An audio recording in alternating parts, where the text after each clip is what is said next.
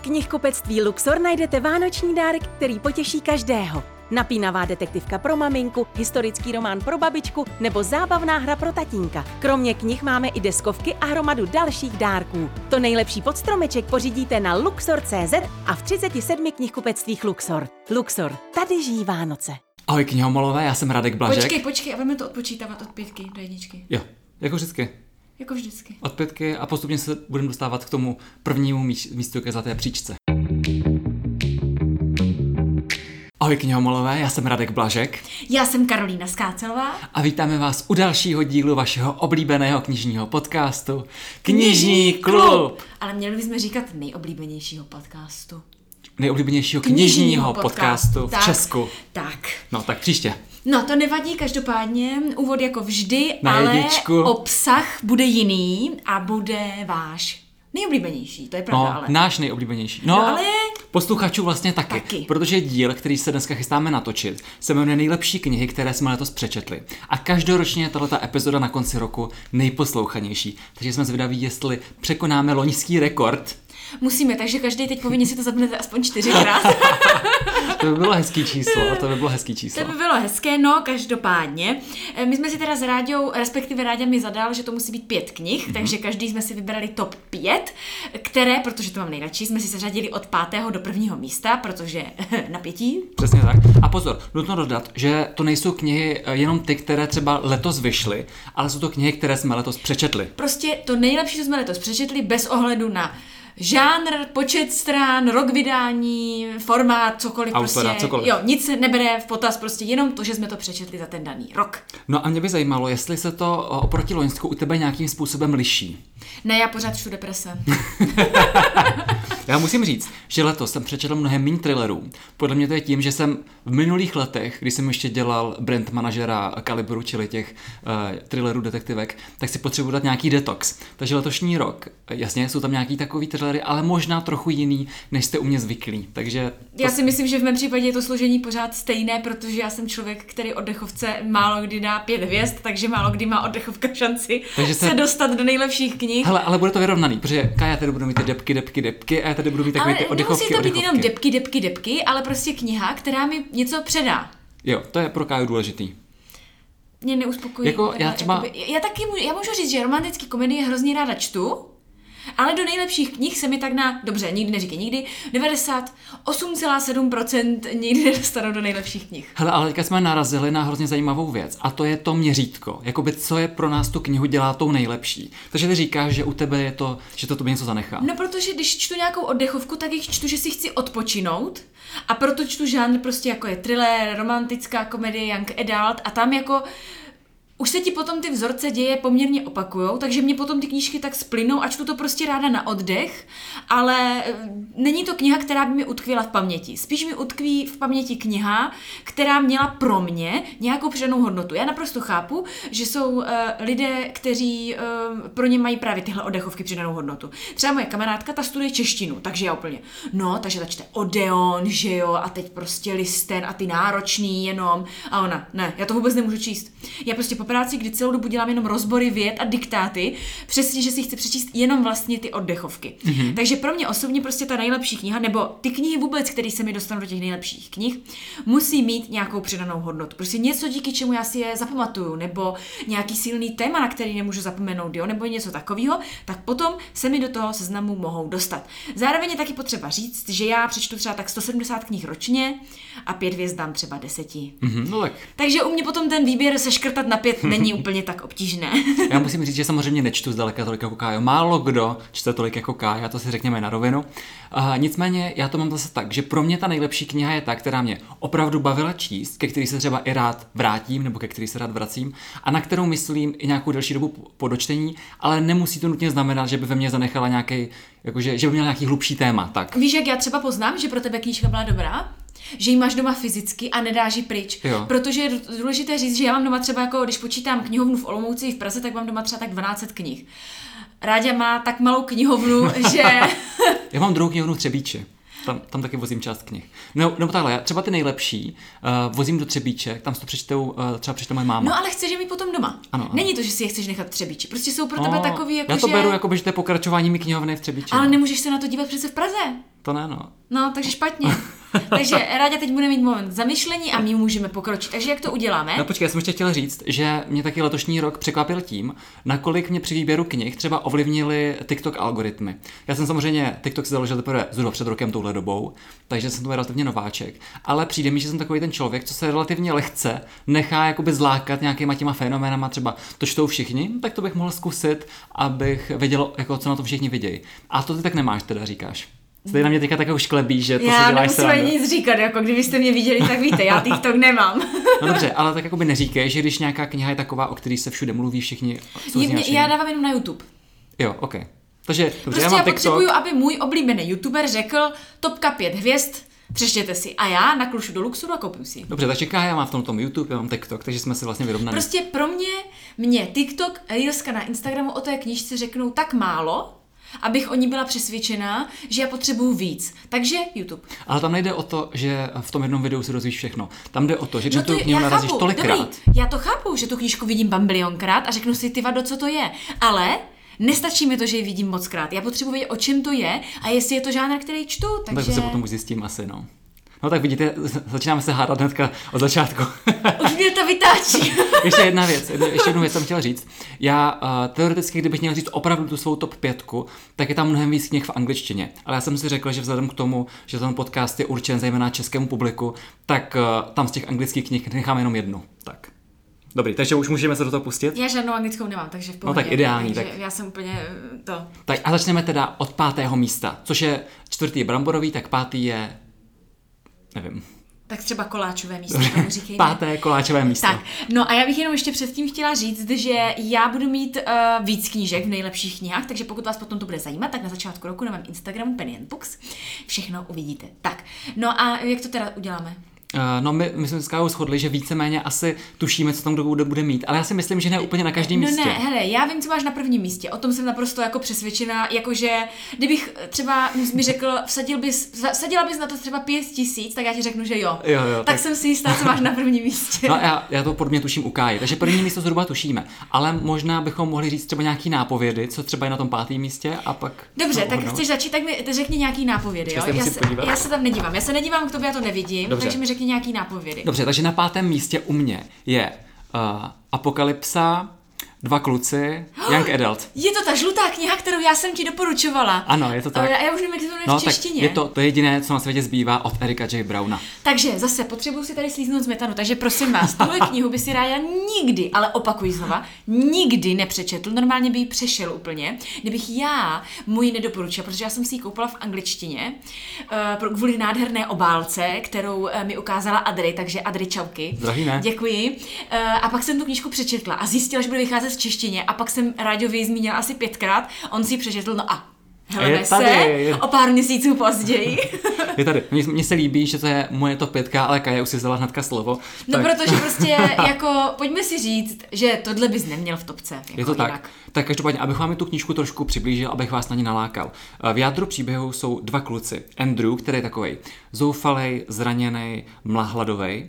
A pak je tam Jamie, který má dům a zásoby. A je nutno říct, že to je v době, kdy je nějaká světová pandemie, všichni jsou mrtví, zraněný, uh, populace No zlikvidovaná. nejlepší na to sedí, že to je Young Adult verze The Last of Us. The Last of Us, přesně, to jsem tady ještě k tomu chtěl dostat, dobře.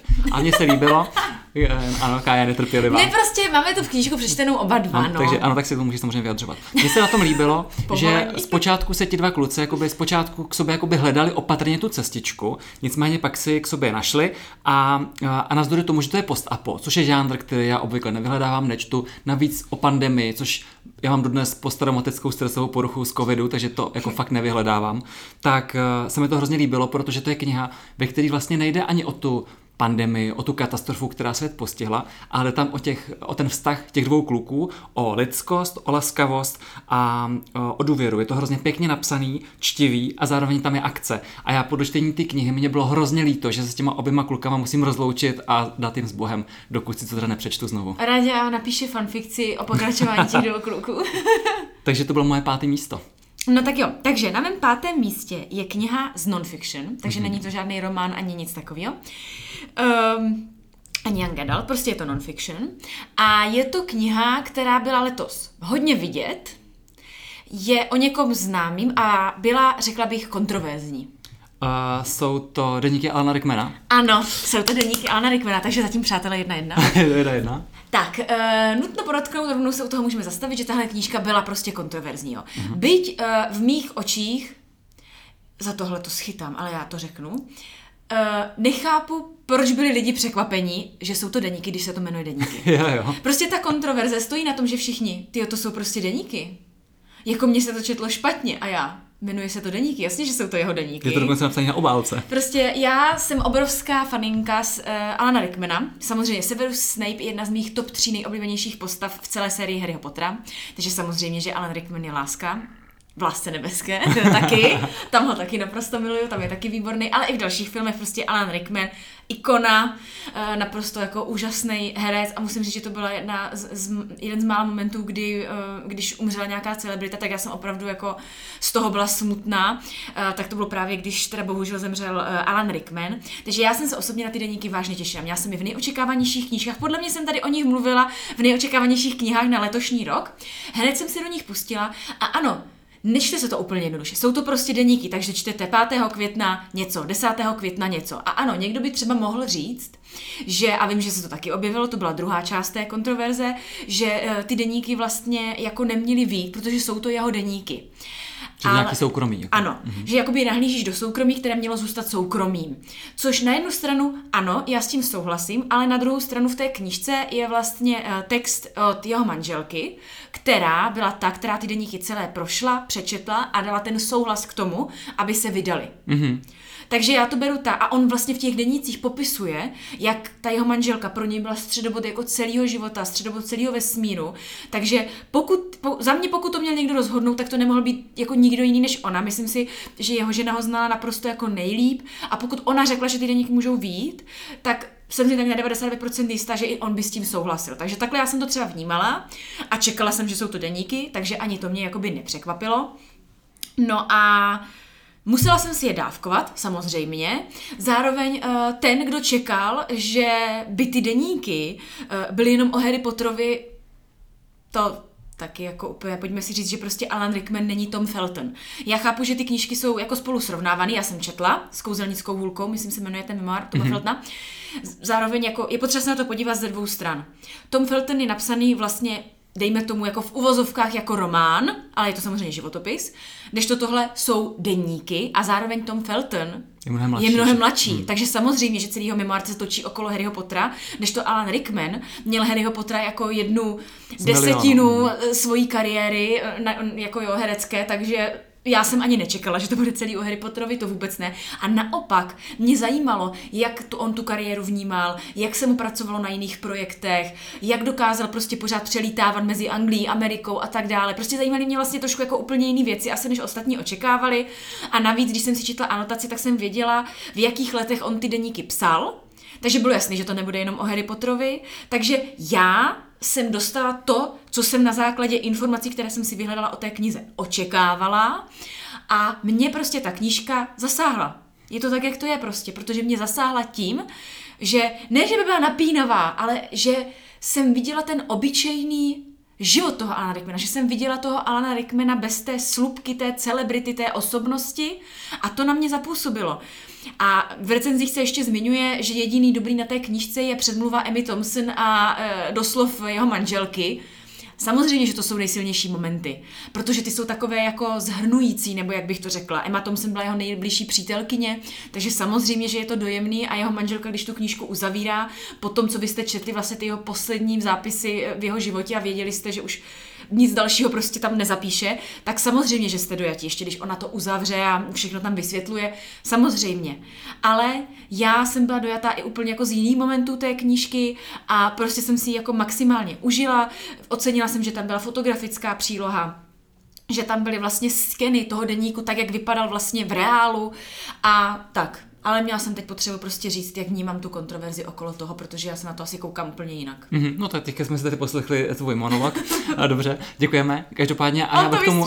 Ne, to nevystřihne. Ale k tomu bych jenom dodal to, že spousta čtenářů k tomu podle mě přistupovala trošku špatně, jakože něco, co musí přečíst od první do poslední stránky chronologicky. Ale není to tak. Třeba já jsem to četl tak, mm. že jsem si z toho vyzobával jenom třeba to, co mě zajímalo a lákalo. A podle mě to je naprosto regulární přístup, jak tu knížku číst, protože to není jakoby souvislý příběh od první do poslední stránky. Že? No, já, se, já jsem to třeba četla postupně, ale zároveň jsem u toho třeba četla i jinou knížku. Jo, jo. Protože jako, kdo, jako samozřejmě, že není úplně podle mě možný přečíst 100 stran prostě deníkových zápisků a druhý den zase. No, jasně. Takže jsem to prostě prokládala, ale mě ta knížka dala to, co jsem očekávala a ještě víc, takže Alan Rickman je právě na tomhle seznamu. Takže deník Anna Rickmana krásné čtvrté místo. Teda páté, pardon. No páté, teď jdeme na čtvrté. Teďka jdeme na čtvrté místo, a tak hádej. Takže mm-hmm. já tam mám mm, antickou mytologii a, a, Počkej, počkej.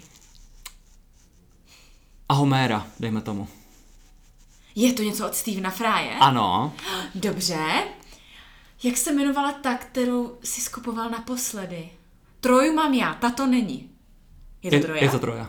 Počkej, tak ty jsi četl tu, tu jinou si četl rok předtím. Já jsem četl, no, no ne, já jsem, letos jsem četl Hrdinové a Troju. Já jsem myslela hrdiny totiž. Jo, a mýty jsem četl loni, no. Takže. Tak já jsem myslela hrdiny, že tam no tak, máš. těsně vedle. Ale Stevena Fry jsem trefila. Ale Stevena Fry uh, strefila velice správně. Já jsem, musím říct, že mezi těmi hrdiny a trojou jsem váhal, když jsem se tam ten žebříček a přijdu mi víceméně na stejno, jakoby tak co teda bylo to, co tě přesvědčilo, že to je Troja? Ano, to je to, že ta Troja je víc román. Je to víc jednotlivý, Mhm. mm-hmm. jednolitý příběh, který fakt můžete číst od první do poslední stránky a dává to hlavu a patu. Že třeba ti hrdinové jsou super, ale je to spíš, spíš taková sbírka delších povídek, jo? Že tam máte fakt jednotlivý příběhy třeba o tom Perseovi, o Iasonovi, o Téseovi a tak dál. Zatímco Troja je fakt příběh uh, o ty trojské válce od samého toho začátku, čili kdy ta bohyně sváru mezi ty bohy na Olympu hodila to zlaté jablko a řekla, to je nejkrásnější a teďka ty tři bohyně se o to začaly hádat. A potom teda ten um, Paris dostal tu odměnu, čili tu Helenu ze Sparty, nejkrásnější ženu na světě. Potom, jak kvůli ní vyplulo těch tisíc lodí z Řecka až do té Troji, až potom těch deset let bitev, jo, prostě celý ten příběh od začátku až do konce, čili tam, kde možná autor naváže nějakou tu Odyseou, čili těch následujících deset let, kdy Odysseus se z té uh, trojské války vrací zpátky domů na Itaku. Tak jakoby naprosto úžasný příběh, krásně shrnutý. I pro ty, kdo si třeba myslí, že ten příběh znají, protože řekněme si na rovinu. Je to příběh, který v nějakým tom kulturním povědomí existuje. Všichni ho nějakým způsobem známe, všichni jsme od někdy slyšeli o trojské válce, ale spousta věcí vám třeba jakoby buď to uniká, nebo znáte třeba jednotlivý střípky. Třeba právě to jablko sváru. Všichni ví, že někdo uh, hodil to zlaté jablko, ale jak to souviselo s tou trojskou válkou. Jo? Takže tyhle ty jednotlivé detaily, nebo třeba ta Kassandra, ta věštkyně, kterou Apollon odměnil tím darem vědění budoucnosti, ale s, tím, s tou podmínkou, že jí nikdo nedůvěřoval. Takže dodnes se používá, že je to taková věštkyně jako Kassandra, čili že mluví pravdu, ale nikdo ji vlastně nebere vážně. A tohle se prostě eh, všechno v té knize dozvíte, ale zároveň je to hrozně čtivý, zábavný a jako čte se to jedním dechem. Tak tohle byl zase Ráďův monolog. Přesně tak. Jedna jedna. Zároveň je nutno říct, kdybyste viděli Ráďův výraz, tak úplně vidíte, jak je do toho úplně, jak se to řekne česky, entertained. Zapálenej. Jo, zapálený. Eh, Protože Rádě má velkou slabost pro mytologii, to je jeho úplně nejvíc prostě, taky můžeme říct, že jsme oba dva letos četli Ariadnu a ta nás teda extrémně zklamala, takže jsem ráda, že si četl eh, nějakou mytologii, která byla skvělá. Navíc já mám tu troju doma nachystanou, takže... Máš se na co těšit a máš, jako chystáš se na ně už v nejbližší době, nebo jak? No už mám jako předfocenou, to víš, Jo. že znamená, no že jo, ale to, tak to má, během následujícího roku. Chtěla bych, dám si to do své TBR challenge. Tak jo, losovací tak na příští rok. Doufám, že se tomu brzo dostaneš, protože to pak stojí za to. No tak super, tak jdeme na moje čtvrté místo. Tak, nějaká klíčová slova. No, tohle uhodneš. To jsem si celkem jistá, že to uhodneš, to bude v pohodě.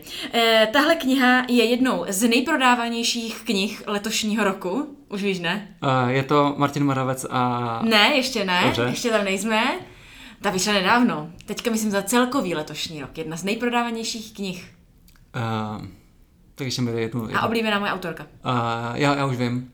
Alena Bornsteinová. Ano, je Les to tak, je to Les v domě na mém čtvrtém místě. Je další kontroverzní kniha, no není to báječné. Kája si vybírá samé kontroverzní knihy. Ale počkat, už tam žádný další kontroverzní nemám. No tak super. Tímhle si to vybírám. Ne, do toho vůbec zabrušovat nebudeme, pokud náhodou byste se o to zajímali více, můžete si poslechnout epizodu našeho podcastu přímo s paní Alenou Monštajnovou. Pokud by náhodou paní Alena Monštajnová poslouchala, což si klidně může stát, tak moc zdravíme. Zdravíme a děkujeme, že jste přišla. Děkujeme.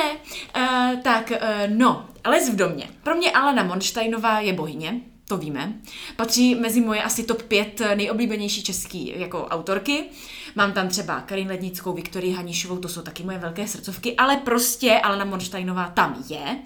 A Les v domě, uh, já jsem četla hned, když vyšel, takhle to mám se všema autorčinýma knížkama. Ještě to ještě dřív, že jsi dostala nějakou reading copy? Ne, Jo, ty jsi to šetřila vlastně. Přesně, já, jako, my jsme vlastně měli kvůli tomu podcastu možnost, že si to přečíst dřív, ale já jsem nakonec počkala na tu papírovou knihu, protože prostě, já vím, je to hrozný, jsem asi duchodce a prostě papír je papír.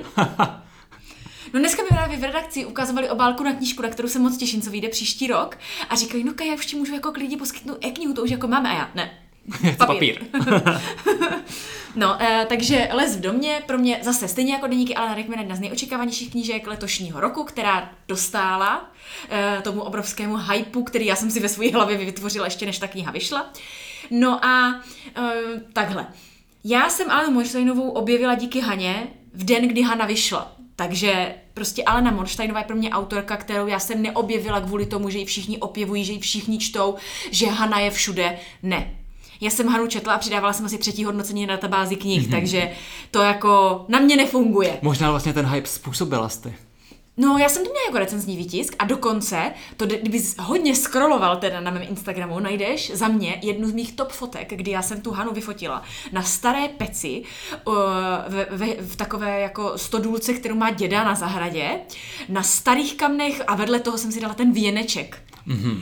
A ještě jsem k tomu udělala ve Photoshopu takový jako začmouděný, jako jo, že je to jako fakt v té setnici nějaké, no prostě jsem si s tím vyhrála, jedna z fakt z těch, no jsem na to, pišná. No, takže prostě pro mě Anna Monštajnová i díky tomuhle speciálně, že já vlastně na ní koukám úplně jinak, No a díky tomu vlastně jsme se potom i s paní Monštajnovou seznámili, my už se známe velmi dlouho. No, uh, tak ten les v domě. Uh, za mě příběh vlastně, který teď, když se na něj podíváme, po tom, co vyšly Pláňata, Vrány a jiné knihy, uh, tak tahle vlastně vyšla někde uprostřed, co se týče knih s touhle tematikou, protože hlavní hrdinkou je mladá dívka, která je vlastně naprosto, nechci říct odmítaná, ale vyloženě jako ignorovaná svojí rodinou, nemá takové to ideální rodinné zázemí, při tom čtení si kladete tu otázku, jestli by daný člověk měl být rodič, proč ano, proč ne, jo, přemýšlíte nad tou situací a zároveň v téhle té knížce je uh, největší jako vyostření na konci, uh, při tom obrovském zvratu. Takže v tom je, jako, myslím si, umocnění, jako vyznění celé té knihy. Uh, já miluji autorčin styl psaní. Jako Adam Morštajová má neuvěřitelný dar a zatím si fakt stojím. Protože i uh, třeba moje mamka, která běžně uh, nečte romány, čte radši non-fiction, tak Hanu přečetla naprosto jako jedním dechem. Já si teda pamatuju, že ještě z konce listopadu jsem byla úplně jako mimo, to jsem taky zůstala jako, ale tady mám dokonce ve výběru na Instagramu uloženou fotku, jak mám otevřenou pusu na tom konci a četla jsem ten poslední odstavec nebo dva, asi šestkrát, jestli jakože fakt, fakt, takže naprosto jako skvělý uh, psychologický drama, kde paní Monštejnová dokázala perfektně prostě rozpracovat ty jednotlivý charaktery těch postav a zakomponovat do toho ta důležitá témata, kdy na tebe jako na čtenáře to jako strašně zapůsobí, ale myslím si, že většina z našich posluchačů už tu knížku má stejně jako přečtenou, protože prostě patří právě mezi jako jedny z nejprodávanějších knih letošního roku. Nicméně prostě už teď se nemůžu dočkat, s čím eh, paní Monštejnová přijde příště. Já samozřejmě zase všeho nechám a rovnou číst, to je klasika.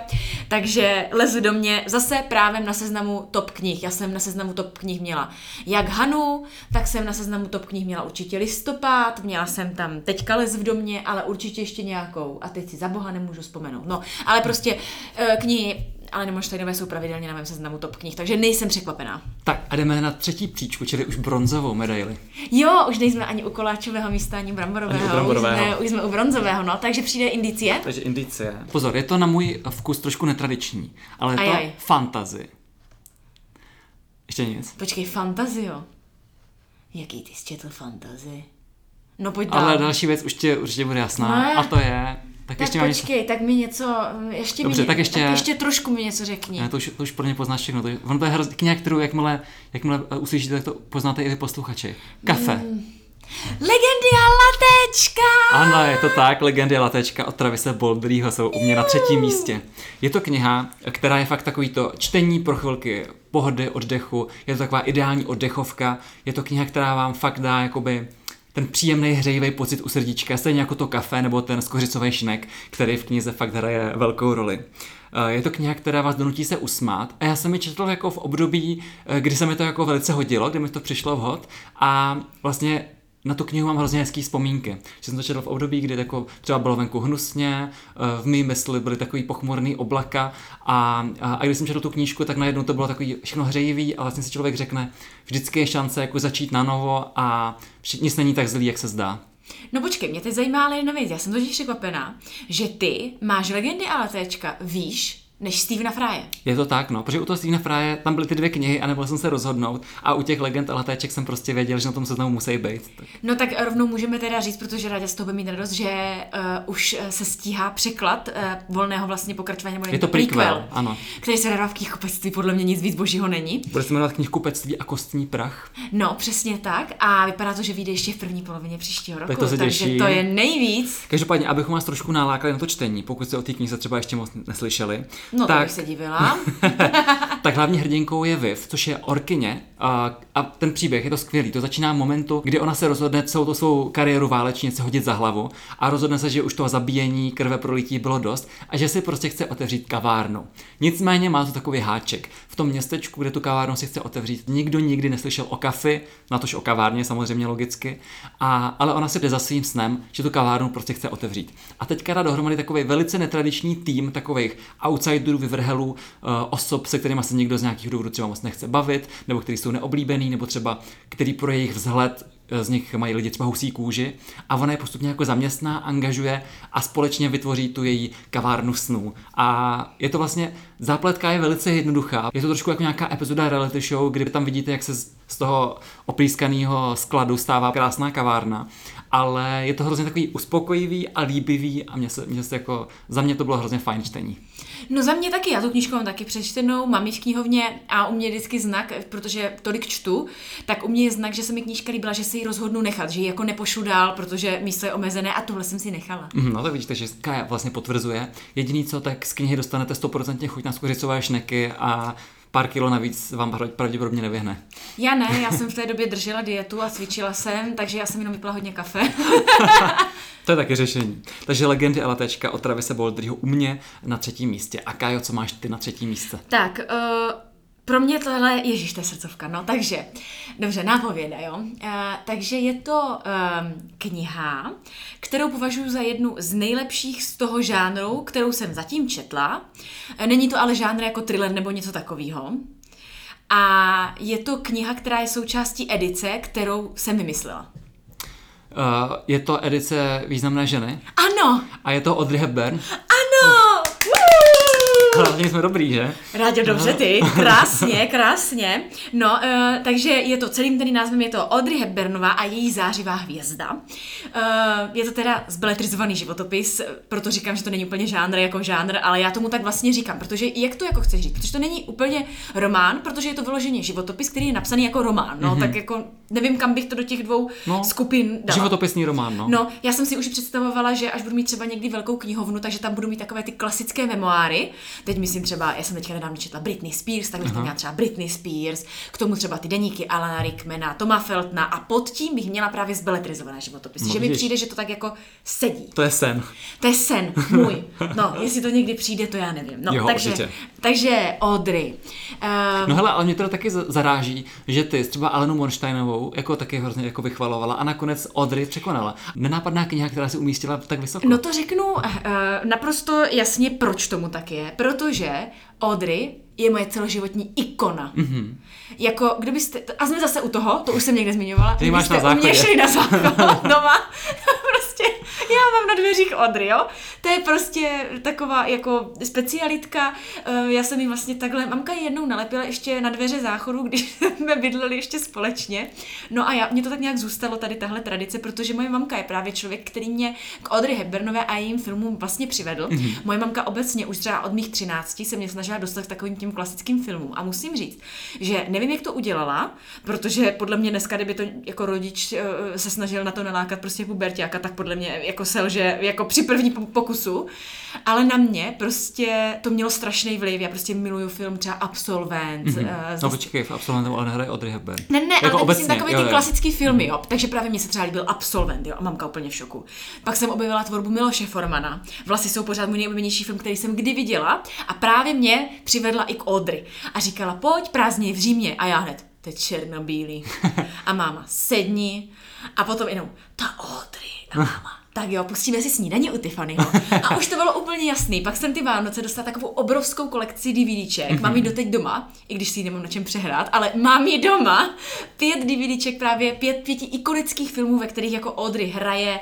Já už jsem si potom o ní začala různě jako načítat věci a tak. Mám třeba náušnice s Audrey, plakát, víme, jo, a další věci. Takže pro mě prostě ikona, to jinak říct nejde, opravdu ikona. No a eh, já jsem četla ti z beletrizovaných životopisů víc, to víš. Eh, Mám ráda třeba Jackie a Mariu, mm-hmm. a nebo třeba Josephine Bakerová, Tanec jejího života. To je kniha, kterou já jsem četla loni a strašně se mi líbila. Byla hrozně tlustá, měla asi 500 stran. A já jsem říkala jako 500 stran Josephine Bakerové, no to nevím, jako jo. Já jsem o, samozřejmě jsem o jejím životě jako spoustu věděla, ale říkala jsem si, no tak nevím. A já jsem to ale tak zhltla, jo. Jsem si říkala, že to bylo tak dobře napsaný. No a teď... Tak zpátky k té Audrey. No, počkej, já se k tomu dostanu, to má logiku, jo. A teď já, ty jo, budeme vydávat Audrey Hebernovou v téhle edici, no tak skvělý. A pak Juliana Weinbergová, jako autorka. Mm-hmm. Říkám, to mi něco říká.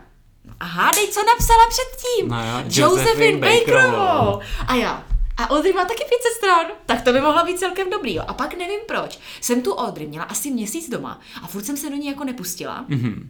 A pak jsem ji přečetla za den a půl. 500 stran. Protože to bylo zase napsané tak strašně dobře. A já mám hrozně ráda, když ty zbeletrizované životopisy jsou o celém životě té osobnosti. Mm-hmm. Protože jsou zbeletrizované životopisy, ty- třeba teďka jsem četla poslední Vincentův obraz a to byl prostě jenom o asi posledních pěti letech Vincenta van Gogha a mě to nestačilo. Mm-hmm. Já si říkala, no ale vlastně mně tam něco chybělo. Jako jo, tě to. jo, že jsem to vlastně neměla jako být celý. Mm-hmm. Takže radši, ať to má 500 stran a je to po celým. A hlavně ty zbeletrizované životopisy mají také kouzlo v tom, že tím, že jsou psaný jako román, tak samozřejmě, aby byly takové v uvozovkách líbivé, tak je tam i ta osobnější linka, že to není jenom o té její kariéře, ale řešit tam právě i to její manželství a tak Dětství, dále. Přesně mhm. tak. A to se mi líbilo hrozně, právě i ty začátky té kariéry. Jo. A ta paní Weinbergová má takový dar to popsat tak, že ani nedejcháš, i když víš, jak to dopadne. Ty víš, jak to, víš, bohužel víš, jak to dopadne. Jo, ale bylo to prostě fantastický. Za mě opravdu jeden stop tří, ne úplně nejlepší zbeletrizovaný životopis, jaký jsem kdy četla. A teď jako je potřeba říct, že z těch tří topek dvě jsou od stejné autorky, takže to dává naprostý smysl.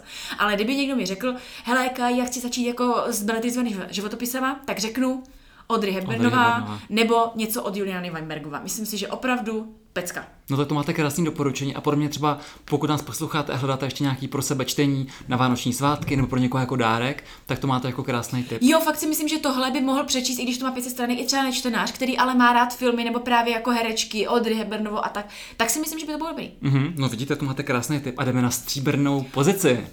Takže pozor, takže u mě je to už komplikovaný, je to angličtina. Uh, 7 herců. Sedm. If we were villains? Jo, je to tak? Jo, ty kráso, a já jsem se bála, že to... Dobře, dobře, já, dobře, ano, takže If we were villains od ML Rio. Přesně tak. Uh, je to kniha, která je z žánru Dark Academia, se říká, uh, což abychom vám, vám trochu přiblížili, tak je to, jsou to příběhy, které se odehrávají na vysoké škole, je tam většinou nějaká elitní skupina nějakých studentů, nějakého specifického oboru. V tomhle případě to je teda herectví, konkrétně Shakespearea, jo, takže to je velice elitní, velice prestižní škola a sledujeme tam sedm lidí, sedm těch hlavních hrdinů, sedm herců z toho jednoho ročníku, který každý jsou úplně jiný charakter, úplně jiný prototyp, aby prostě zasadili, aby prostě uh, seděli do těch, uh, do těch typů těch postav v těch Shakespeareových hrách. Díky tomu, nebo takhle, těch postav je tam sedm, nicméně díky tomu, že každá je úplně jiná, tak si okamžitě jako zapamatujete, že tam prostě není ten počáteční chaos, který v některých knihách občas může být. Ani nepotřebujete žádný seznam postav, jo. To vám můžu říct. No a tato kniha... Kvituju. Já taky, no. A tato kniha začíná uh, momentem, kdy hlavní hrdina Oliver si odseděl 10 let za vraždu a uh, vyjde z toho vězení ven. A teďka za ním přijde detektiv, který ho tehdy dostal za ty mříže a řekne mu, hele, já už jdu prostě do důchodu, už mi to je jedno, jenom chci prostě vědět, co se tehdy opravdu stalo, protože mi to pořád vrtá v hlavě. Já teďka už úplně běhá husí kůže po Já, kdybyste viděli Raďu výraz, tak jako to je neskutečný. No a teďka vy právě se vracíte 10, 10 let zpátky do minulosti a zjišťujete, co se tam tehdy na té elitní škole stalo, tak děsivýho a tak uh, zvláštního, že to vedlo k smrti jednoho z těch sedmi studentů. A, a víš, kdo, to, kdo umřel z těch sedmi na začátku, nebo to nevíš? A myslím si, že úplně na začátku to nevíš, ale postupně začínáš Jo. tušit. Jo, jo, jo. Ale teďka popravdě já jsem četl v létě, takže už popravdě tuhle tu část si prostě nepamatuju. Nicméně uh, ta část, kde sledujete, jak ty jednotlivé vztahy mezi těmi jednotlivými studentama a i mezi profesorama, to taky hraje trochu roli.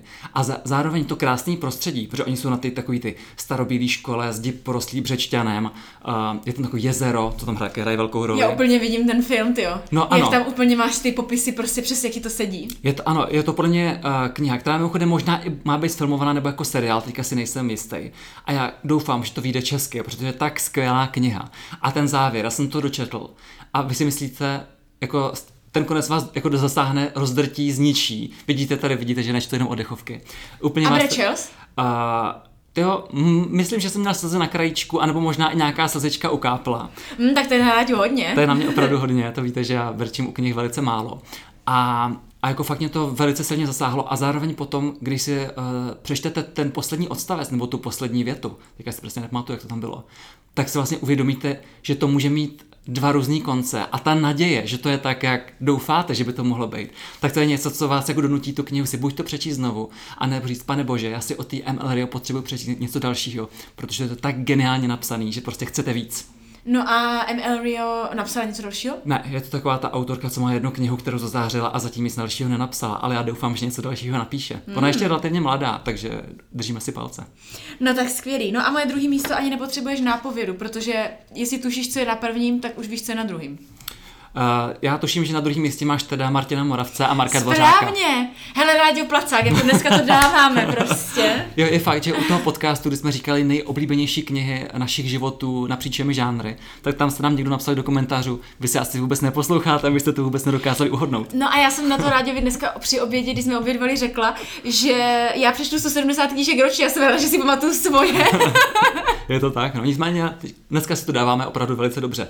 Takže Jde vidět, že letos jsme se vnímali. vnímali jsme se, ano, vnímali jsme se mnohem víc než obvykle. No takže já tam mám nejnovější knižní rozhovor Martina Moravce mezi nebem a pacientem, což je tedy rozhovor se záchranářem Markem Dvořákem. Pokud vás zajímá vícero o této knize, tak si můžete poslechnout speciální epizodu podcastu s oběma autory tak.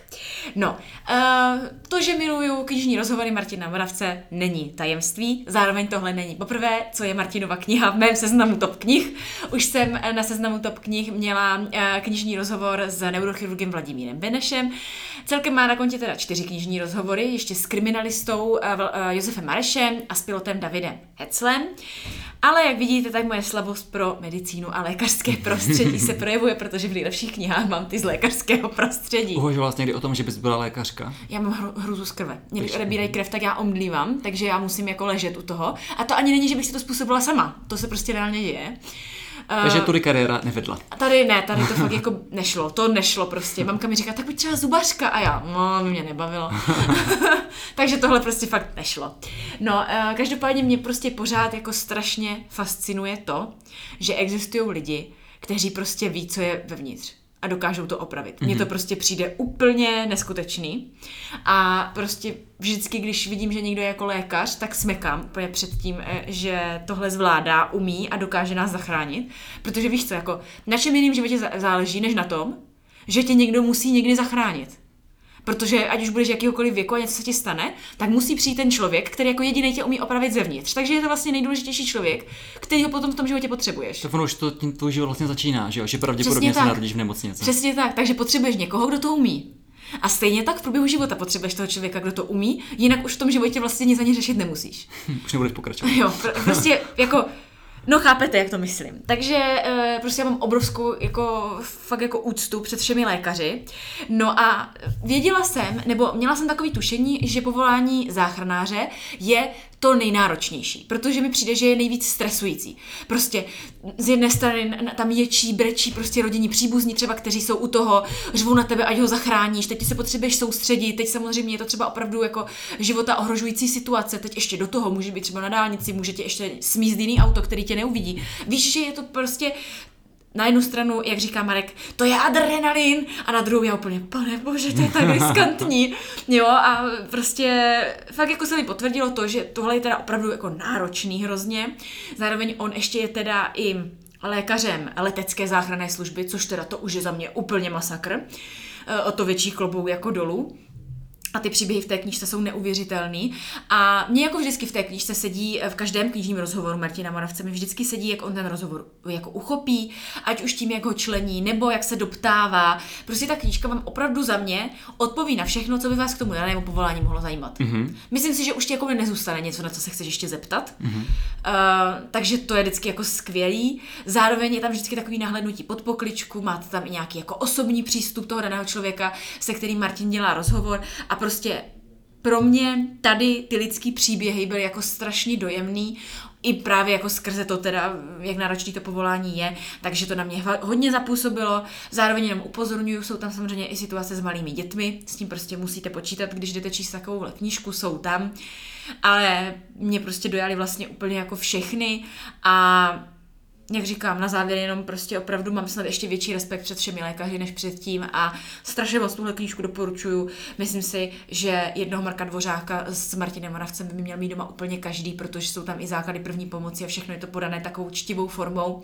Takže i pro ty, kteří nečtou nebo se o to nezajímají, tak eh, si myslím, že jednoho Marka by měli mít doma. Mm-hmm, to třeba krásně, to se taky u toho teďka úplně to. No, že když, kdyby, kdyby, kdyby, to nebylo jenom podcast a zároveň i video, tak s toho máte ještě dvojnásobný zážitek. Jak se tady Kája rozněžnila u té knížky. Tak a pojďme teda na první místo. My přičem, my s Kájou vlastně obavíme. Ne, já, hele, nedávím žádnou nápovědu. Já si myslím, že to bude kniha od Donny Tart, ano, protože si doteď pamatuju, jak jsi v létě četl a jenom mi řekl, já si myslím, že tohle bude nejlepší kniha, kterou jsem letos přečetl a nic už ji nepřekoná a je to The Secret History. Ta, ano, tajná historie? V tajná historie. Myslím? Ano, tajná historie. Přičem já jsem to četl v angličtině, protože české vydání už je bohužel vyprodané, ale možná, když hodně zapátráte, tak v nějakým antikvariátu to najdete. A já apeluju, pokud nás poslouchá někdo z nakladatelství Argo, prosím, prosím vás, prosím, já vydejte to znovu. vydejte to znovu ideálně v paperbacku, ať to není tak tlustá bychle, ať se to líp čte. A jako podle mě byste na tom vydělali, protože teďka je to plný TikTok, plný sociálních sítí, všichni čtou tajnou historii. No a mě, když to Rádě právě řekl, tak já, já si to chci přečíst a pak jenom, aha, to není v češtině. A jako pro ně bys to zvládla, jakoby, já jsem teda zkoušel dávat číst mému bráchovi, ten řekl, že na něj ta angličtina je trochu těžší, no ale ty jsem, máš tu angličtinu no, trochu jinde já zase. vím, no, ale bojím se, no prostě radši bych to v češtině. Každopádně, a jak jsme se na začátku bavili o tom, že jsou knihy, ke kterým nějakým způsobem dostal třeba TikTok, tak bylo to, Tohle i to, jedna z nich. Jedno, bylo to i to If You Were Villains, ano, Adry a, a, Adry a TikTok. A bylo to i to If You Were Villains a teďka je to i ta tajná historie. A zase opět je to žánr Dark Academia, takže vidíte, že já jsem měla to z Dark Academia rok. Ale já jsem takový pocit trochu měla, když mi právě jako bych říkal, co si v letě četl a tak, a co tě nejvíc bavilo, tak já, hm, Dark Academia jede. no a mohli bychom teda ještě říct, česky ta knížka Tajná historie vyšla jednou už někdy v 90. letech, někdy v roce 1995 a teďka po druhý v roce 2017. Takže jako by není to tak dávno, ale ta kniha bohužel jsem se koukal už fakt spíš asi v nějakých antikvariátech. Nicméně, abychom vás trochu nalákali, uvedli do děje, tak je to příběh opět z prestižní univerzity v Americe, yeah. takže zdi porostlé břečťané, staré cihlové domy, je to tak? A skupina studentů, a zatímco předtím to byli studenti Shakespearea a divadla, eh, v tajné historii to jsou studenti klasiky, čili řečtiny a latiny a té antické filozofie. A tato skupina tak eh, přibude k ním nový člen do party, takzvaně na začátku školního roku. A což na rozdíl od těch ostatních je kluk z nějaké chudší rodiny, nemá tak jako bohaté zázemí jako ostatní a, a, a mají nad sebou takového velice specifického profesora. Nicméně, vy od začátku, úplně od první stránky víte, že jednoho z nich zabijí. Skupina dohromady se rozhodne, že ho zabije. A vy víte od začátku, kdo bude ten mrtvý, ale zpočátku nechápete proč. Proč by ho vlastně měli motiv zabít. A postupně, to je jako naprosto neuvěřitelné, co se tam stane během toho čtení, jako čtenářovi. Tak vy, jednu z těch postav, teda tu, která na začátku zemře, tak začnete tak neuvěřitelně nenávidět, že jako fakt pochopíte. A jako postupně se to buduje. Vy si řeknete, no tak, na začátku, tak jako je to takový trošku debílek, tak jako by v pohodě, v pohodě. No ale postupně začnete to vnímat tak, že to je to fakt tak hrozný člověk a pak ho začnete tak nenávidět, že se vůbec nedivíte, že to ti ostatní udělali, že ho zabili.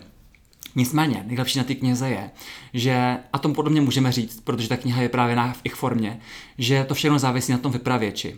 Takže vy vlastně nevíte, jestli ta postava opravdu byla tak hrozná, anebo jestli ten vypravěč vypráví jen tak, aby si vlastně zdůvodnil ten zločin, co udělali.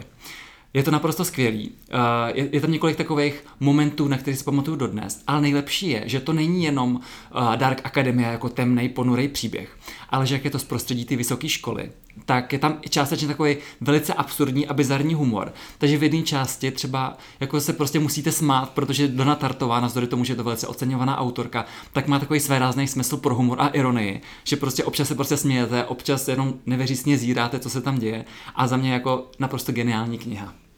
No, já jsem prostě věděla, že ji tam budeš mít. Prostě vůbec mě to nepřekvapilo, takže... Je to tak, no. No a už si četl něco dalšího od autorky? Nečetl, protože mě říkají, že to je její nejlepší kniha, tak já nevím, jestli se teďka chci jakoby ten dojem trochu pokazit. No trochu pokazit, tak třeba bys jí dal čtyři hvězdy. A ty jsi od ní něco četla? Ne, já jsem viděla jenom film Stehlík. A dobrý? Nebyl špatný. Jo. Protože ten stehlík právě za to myslím dostal i Pulitzerovu cenu, Jo. tak to mě taky docela láká, ale je to taky, tra- no ale je to bychle, protože já myslím, že ta tajná historie není zdaleka tak tlustá jako ten stehlík. Stehlík je víc si myslím, no. Hm, no ale uvidíme, jakoby dneska jsem se na to nakoukal v Luxoru, měli to tam, na rozdíl od té tajné historie, stehlík je pořád ještě k dispozici. A tak nevím, no. Vá- váhám, váhám. No tak jo, tak rádi, co mám na prvním místě. Ty máš na prvním místě Hory zpívají. Ano! Naprosto suverénně vím, protože opět uh, už tady v tom podcastu padlo několikrát a Kája z ty knihy byla tak nadšená, že o tom zmiňovala se několikrát. I prostě v každodenním životě jsme šli a Kája už si přečetl Hory zpívají. Je pravda, že já jsem velmi přinutila jako pár desítek lidí v mém okolí, aby si tu knihu opravdu přečetli. No ale zajímavý je, že si pamatuju, když jsme natáčeli ještě ten podcast předtím, než to četla, že vlastně ty to ani neměla původně v plánu číst. Až Ne. tak během natáčení toho podcastu jsme se nějak jako nalákali, že? No ne, ono to bylo ještě trošku těsně před tím podcastem, protože já jenom, hm, Větnam, nevím, asi ne. Protože já ty knížky jako z azijského prostředí prostě moc jako nevyhledávám. Pro mě je to taková jako vzdálená kultura, takže prostě je fakt moc nečtu.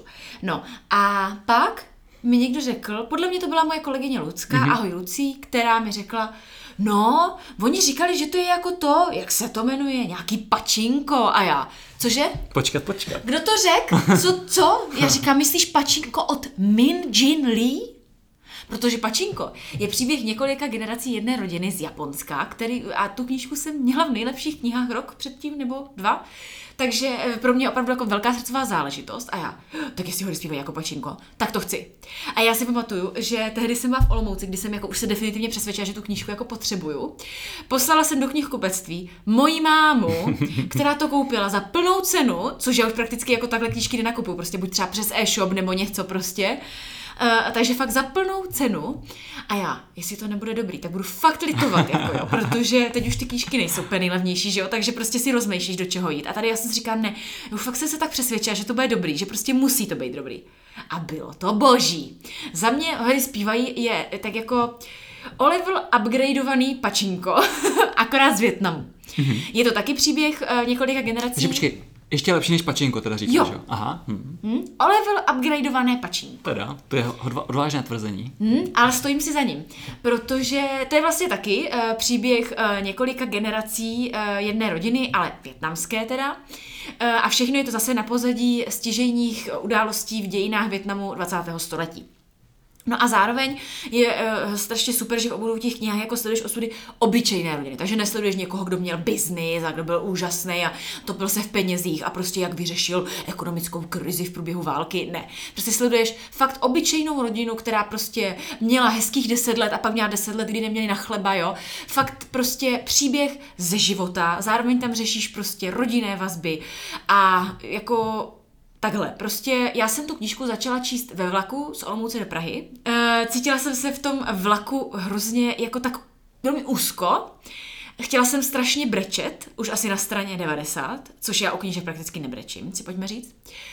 Eh, Ten vlak měl díky bohu spoždění, takže já jsem na jeden zátah přečetla za celou tu cestu, kdy jsem ale jela no tři hodiny, určitě.